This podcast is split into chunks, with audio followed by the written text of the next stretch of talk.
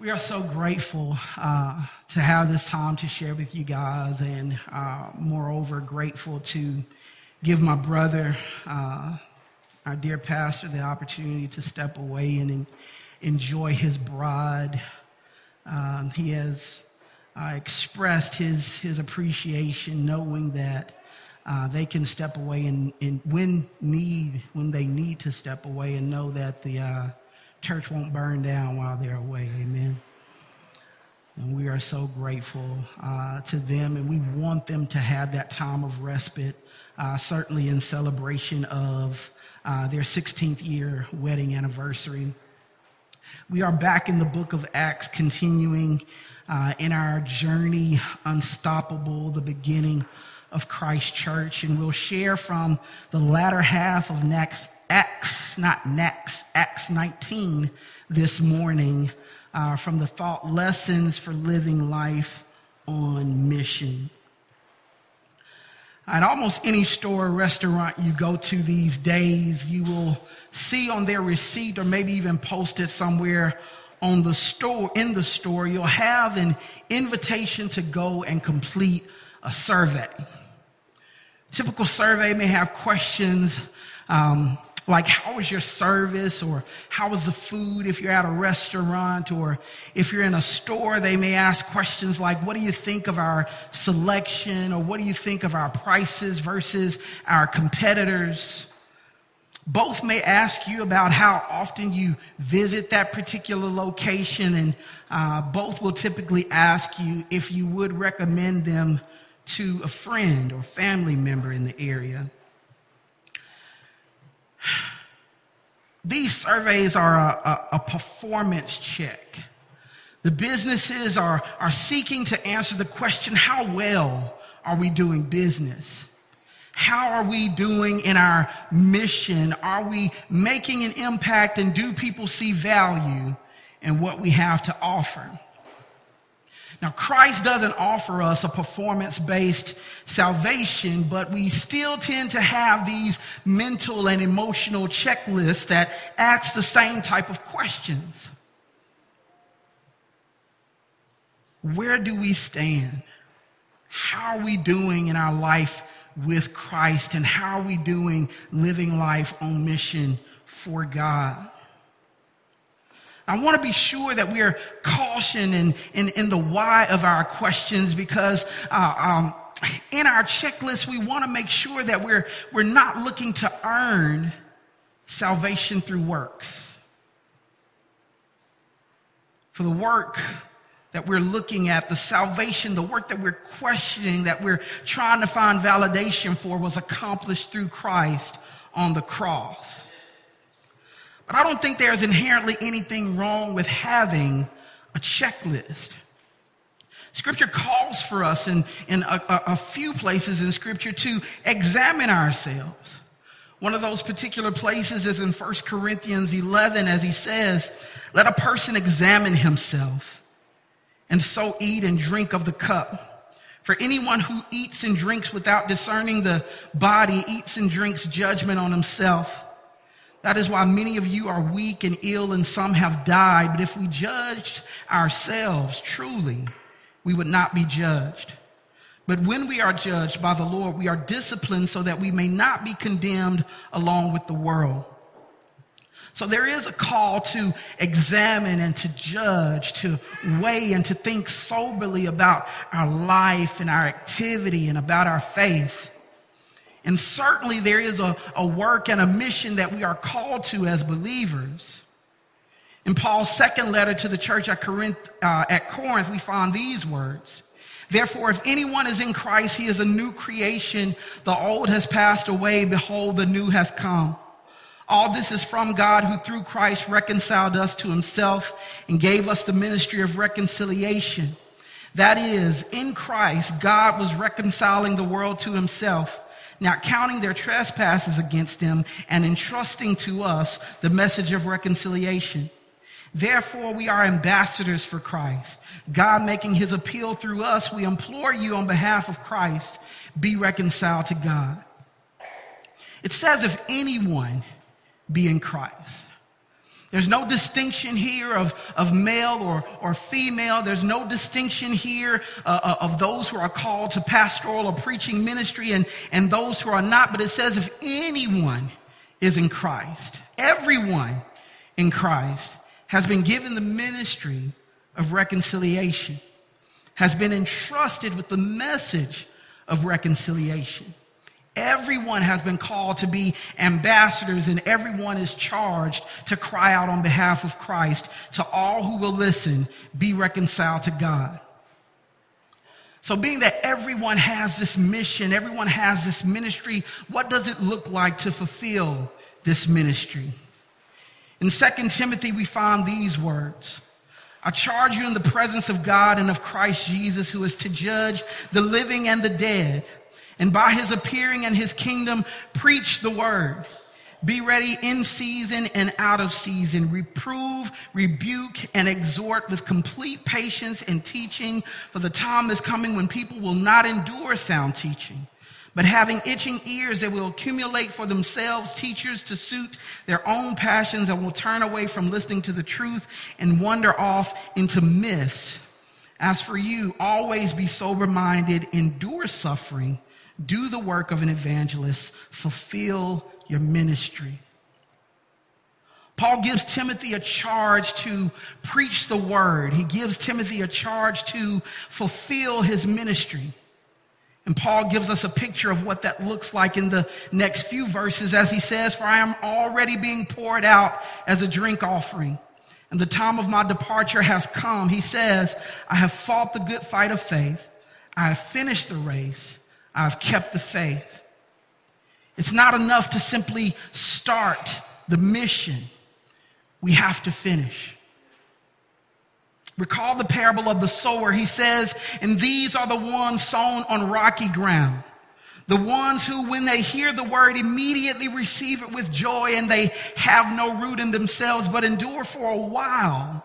Then when tribulation or persecution arises on account of the word, immediately they fall away and others are the ones sown among thorns. These are those who hear the word, but the cares of the world and the deceitfulness of riches and the desires for other things enter in, enter in and choke the word, and it proves unfruitful. Those who start and don't finish are unfruitful. They don't fulfill their ministry. Those who don't endure trials, and scripture certainly tells us that we'll have them those who care more for the world than they do for the word don't finish and are unfruitful. They don't fulfill their ministry. To be fruitful, we must fulfill our ministry. And to fulfill our ministry like Paul, we must finish the mission. So, how do we do that? How do we start, endure, and finish? How do we live fruitful lives on mission for God? And to answer these questions, we'll look to our text this morning. And as we look to our text, we'll survey the experiences that Paul had there, and hopefully we'll get a glimpse of these four lessons for living life on mission. Look with me at verse 21 and 22. He says, Now after these things, Paul resolved in the Spirit to pass through Macedonia and Achaia and go to Jerusalem, saying, after I have been there, I must also see Rome. And having sent into Macedonia two of his helpers, Timothy and Erastus, he himself stayed in Asia for a while. Paul is looking to, looking to make his way to Jerusalem and takes the, the, the most scenic and long way around to leave Ephesus where he is and to pass through Macedonia and Achaia on his way to Jerusalem, he'd literally have to go in the opposite direction of Jerusalem. Because where he is in Ephesus, Macedonia is northwest of where he is, and Jerusalem will be south uh, of where he is. But Paul is very intentional in his travel plans to, to us, at least to me looking at it, because I pulled up a map and I looked at it and I'm like, why would he go, especially to go to Macedonia from Ephesus back to Jerusalem and then to go back to Rome? He says, I must see also Rome after that. Rome is on the other side of Macedonia and Achaia. But the first lesson of living life on mission is life on mission is intentional. Paul was intentional in his travel plans. And I love the words here in verse 21 as it says, Paul resolved as he looks to go through Macedonia and Achaia and then following this to his trip, following this with his trip to Jerusalem, he says, he says, I must also see Rome. And so we have the word resolved and we have the word must. These words show in intent. It's not just a, oh, if I just happen to be in the area, I'll check in. Paul is purposefully planning his course, purposefully setting his plans. And not only was he intentional in where he was going, he was intentional in why he was going. Paul was intentional in, in, in sharing the gospel and encouraging the saints. Hear these words in Romans and in Corinthians, Romans 1 and 13. He says, I do not want you to be unaware, brothers, that I have often intended to come to you, but thus far I have been prevented in order that I may reap some harvest among you as well as among the rest of the Gentiles. I'm under obligation both to the Greeks and to barbarians, both to the wise and to the foolish. So I am eager to preach the gospel to you also who are in Rome, for I am not ashamed of the gospel, for it is the power of God for salvation to everyone who believes, to the Jew first and also to the Greek. Then in 1 Corinthians 16, but I will stay in Ephesus until Pentecost, for a wide door for effective work has opened to me. Paul was intentional in sharing the gospel. He was intentional in sharing with different people. He said Jew and Greek, barbarian. And he was, he, was intention, he was intentional in sharing it regardless of whether the conditions were favorable or unfavorable. Hear these words in the next chapter of Acts, chapter 20. He says, You yourselves know how I lived among you the whole time from the first day I set foot in Asia serving the Lord with all humility and with tears and with trials that happened to me through the plots of the Jews. How I did not shrink from declaring to you anything that was profitable, teaching you in public and from house to house, testifying to the Jews and to the Greeks of repentance towards God and of faith in our Lord Jesus Christ. And now behold, I'm going to Jerusalem. Listen, constrained by the Spirit, not knowing what will happen to me there, except that the Holy Spirit testifies to me that in every city, imprisonment and afflictions await me. But I do not count my life of any value, nor as precious to myself, if I may only finish my course in the ministry that I received from the Lord Jesus to testify to the gospel of the grace of God. Paul was also intentional in seeking the aid and welfare of the saints in Jerusalem. He says this in Romans 15. At present, however, I'm going to Jerusalem and bringing aid to the saints. From Macedonia and Achaia have been pleased to make some contribution for, poor, for the poor among the saints.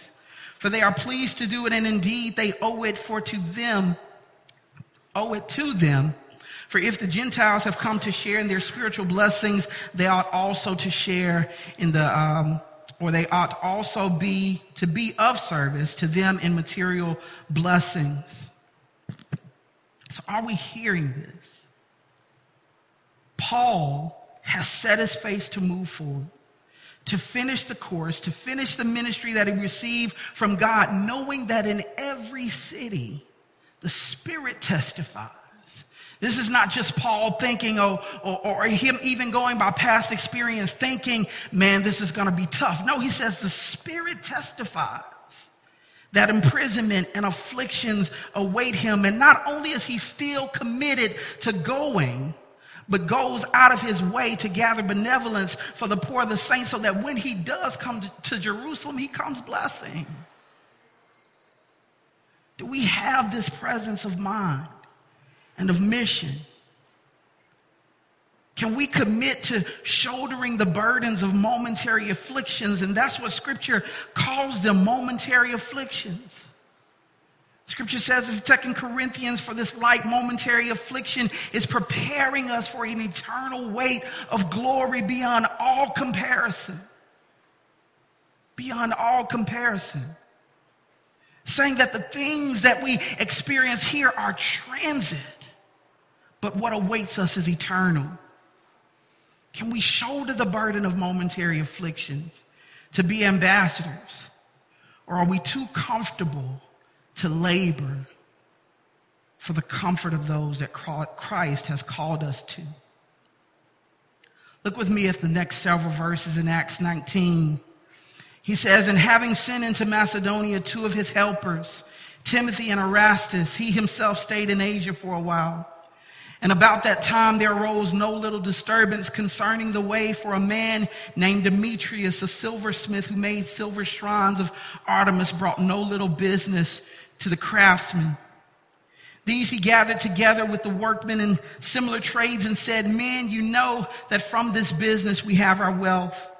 And you see and hear not only in Ephesus, but in almost all of Asia, this Paul has persuaded and turned away a great many people, oh, to have that testimony.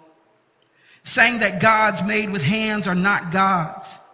And there is danger not only that this trade of ours may come to nothing, excuse me, may come into disrepute, but also that the temple of the great goddess Artemis may be counted as nothing and that she may even be disposed from her magnificence, she, who all, she whom all Asia and the world worship. So Paul makes his decision to stay in Ephesus after sending Timothy and Erastus into Macedonia, verse 22 saying of himself, he, Paul, stayed in Asia. the next words that you hear is about that time there arose no little disturbance. No little disturbance is a, a huge understatement. This is all out mob mentality. Commentary suggests that the crowd numbered around 24 or 25,000 people. And what caused this disturbance? Scripture says that the disturbance arose concerning the way. Paul is doing gospel centered, Jesus exalting Christ, uh, or, or rather spirit empowered ministry, and it impacted the local economy and caused a huge uproar. So, lesson number two is life on mission should have impact. But Paul's impact on the local economy was secondary. The primary impact was on the hearts of those who heard and responded to the gospel. That's why people aren't coming and, and buying Demetrius' shrines or idols anymore.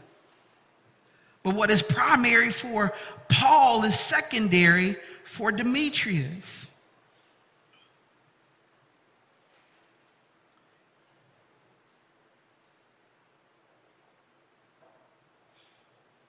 You hear Demetrius saying as he's responsible for the mob again in verse 26 as he speaks to his fellow craftsmen you see and hear that not only is not only in ephesus but in almost all of asia paul has persuaded and turned away a great many people paul is doing the work of an evangelist He's making full proof of his ministry. He's crying out as an ambassador on behalf of Christ, be reconciled to God.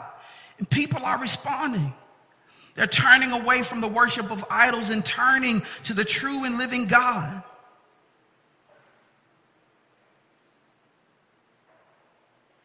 And that's the primary thing.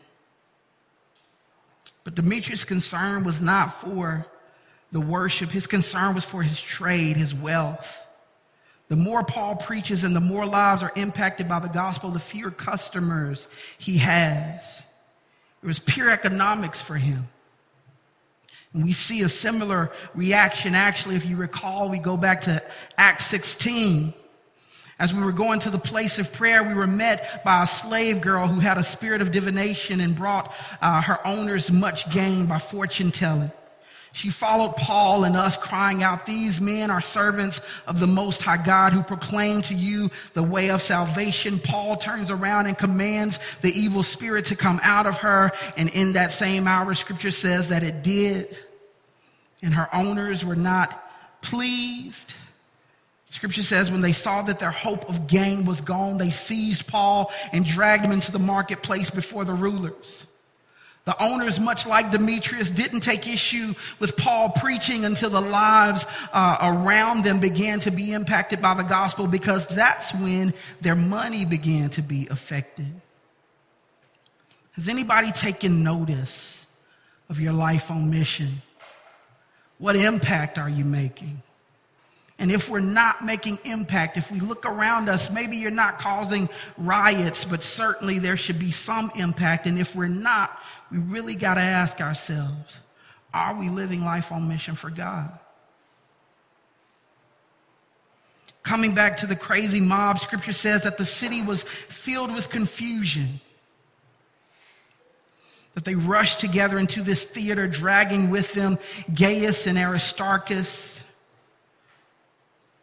some think that it was actually Paul, or scholars speculate that it was actually Paul that they were wanting to get their hands on, but since they weren't able to get their hands on him, that some of his companions would have to do.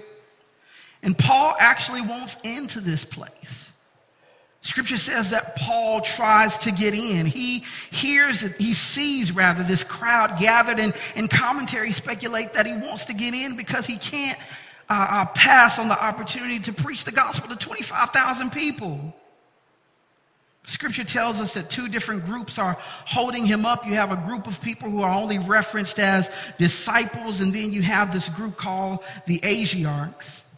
Scripture notes that some of them are uh, friends of Paul, and all, both the disciples and the Asiarchs, are urging him not to go into the theater. And this gives us our third lesson. Life on mission is communal. Paul had friends. Paul had community.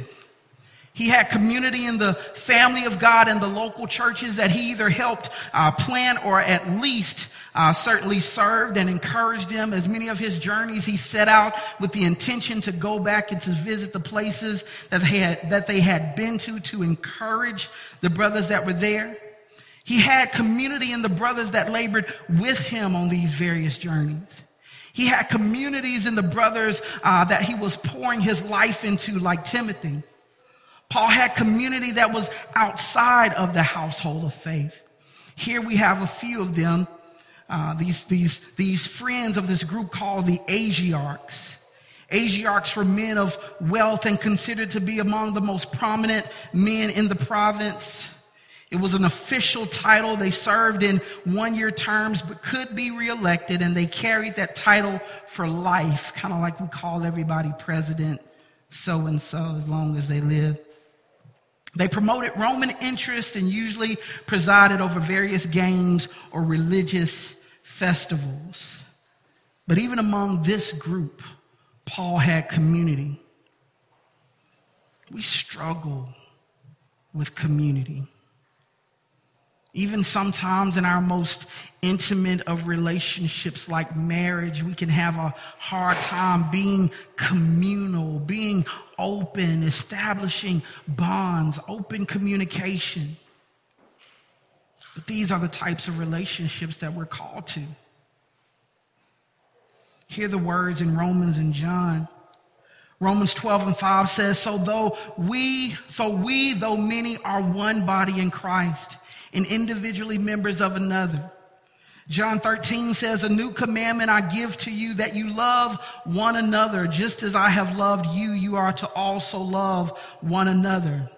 By this, people will know that you are my disciples if you have love for one another. John 17, 11, as Jesus prays to the Father concerning those who will be left behind and those who would come after. And I am no longer in the world, but they are in the world, and I'm coming to you. Holy Father, keep them in your name which you have given me, that they may be one even as we are one. Community is a mark of discipleship. Community is the answer to Jesus' prayer. How can we expect to live life on mission apart from community?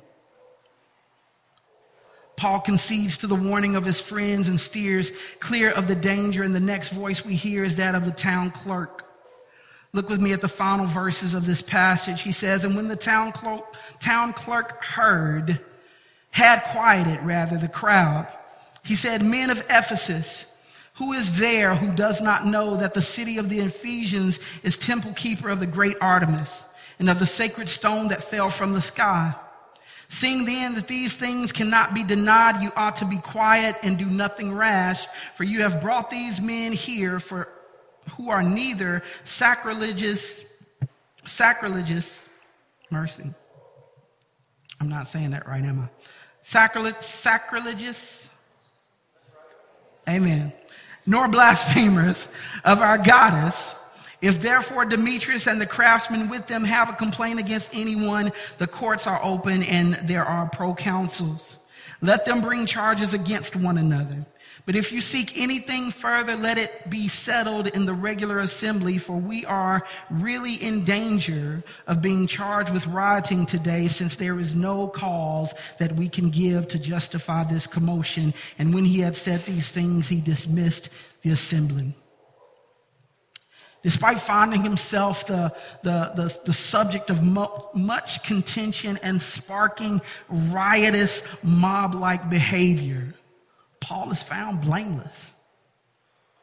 Town clerk saying that there's no cause to justify the behavior of the crowd.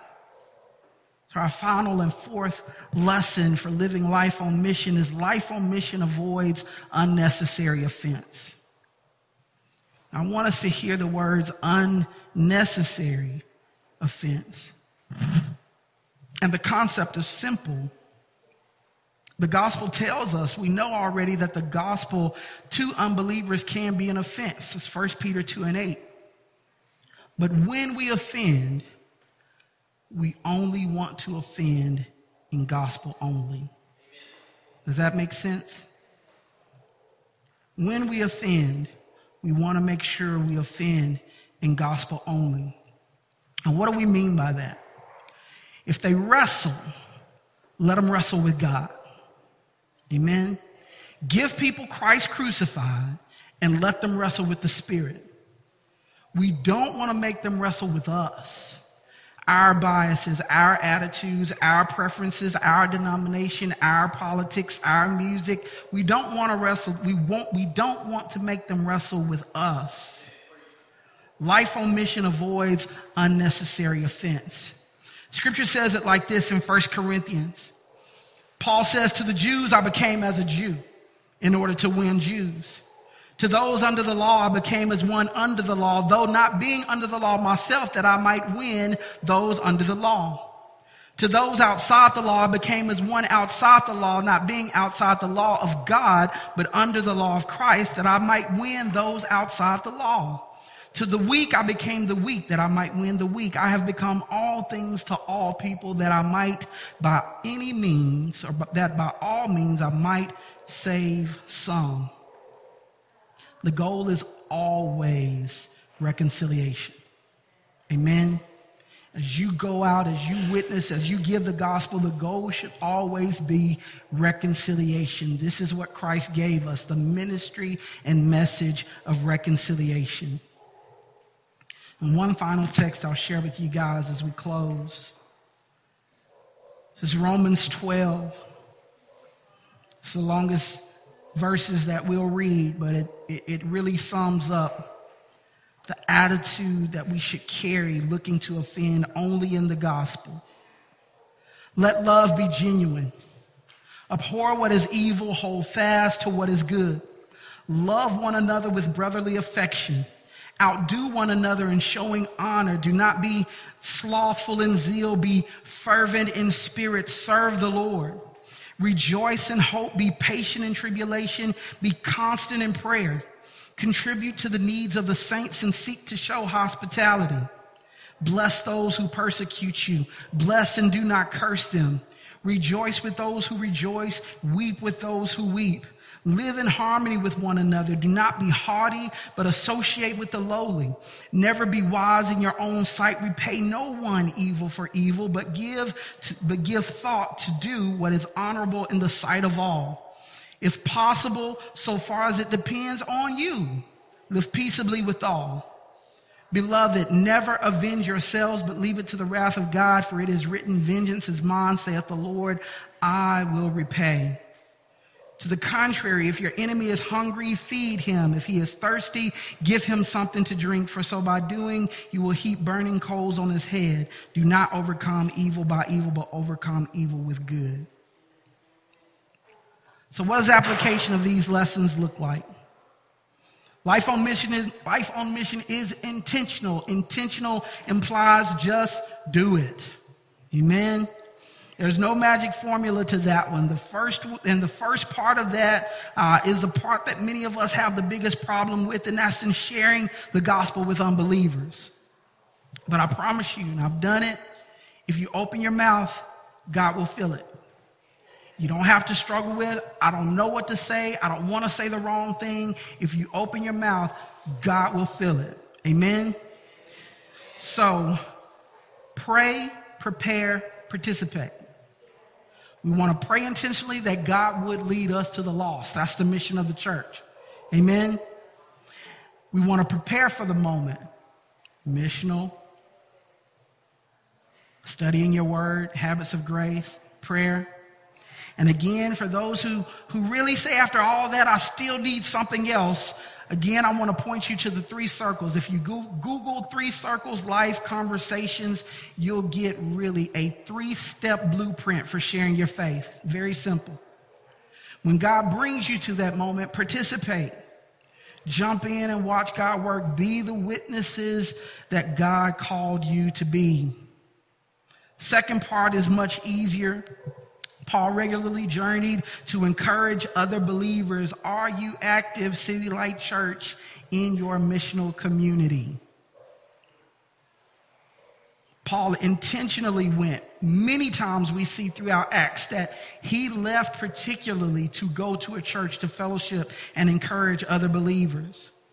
In our missional communities, these are the places that you go to be known and to know, to be encouraged and to encourage. So Pick up the phone. You know the people in your mission. If you don't have their numbers, the next time you go, get them, pick up the phone, grab lunch, send a text, pray with, pray for. Amen. Life on mission has an impact. Self explanatory, but if we're not intentionally engaging, we know we won't have any impact. Amen. And you need to see lesson number one be intentional.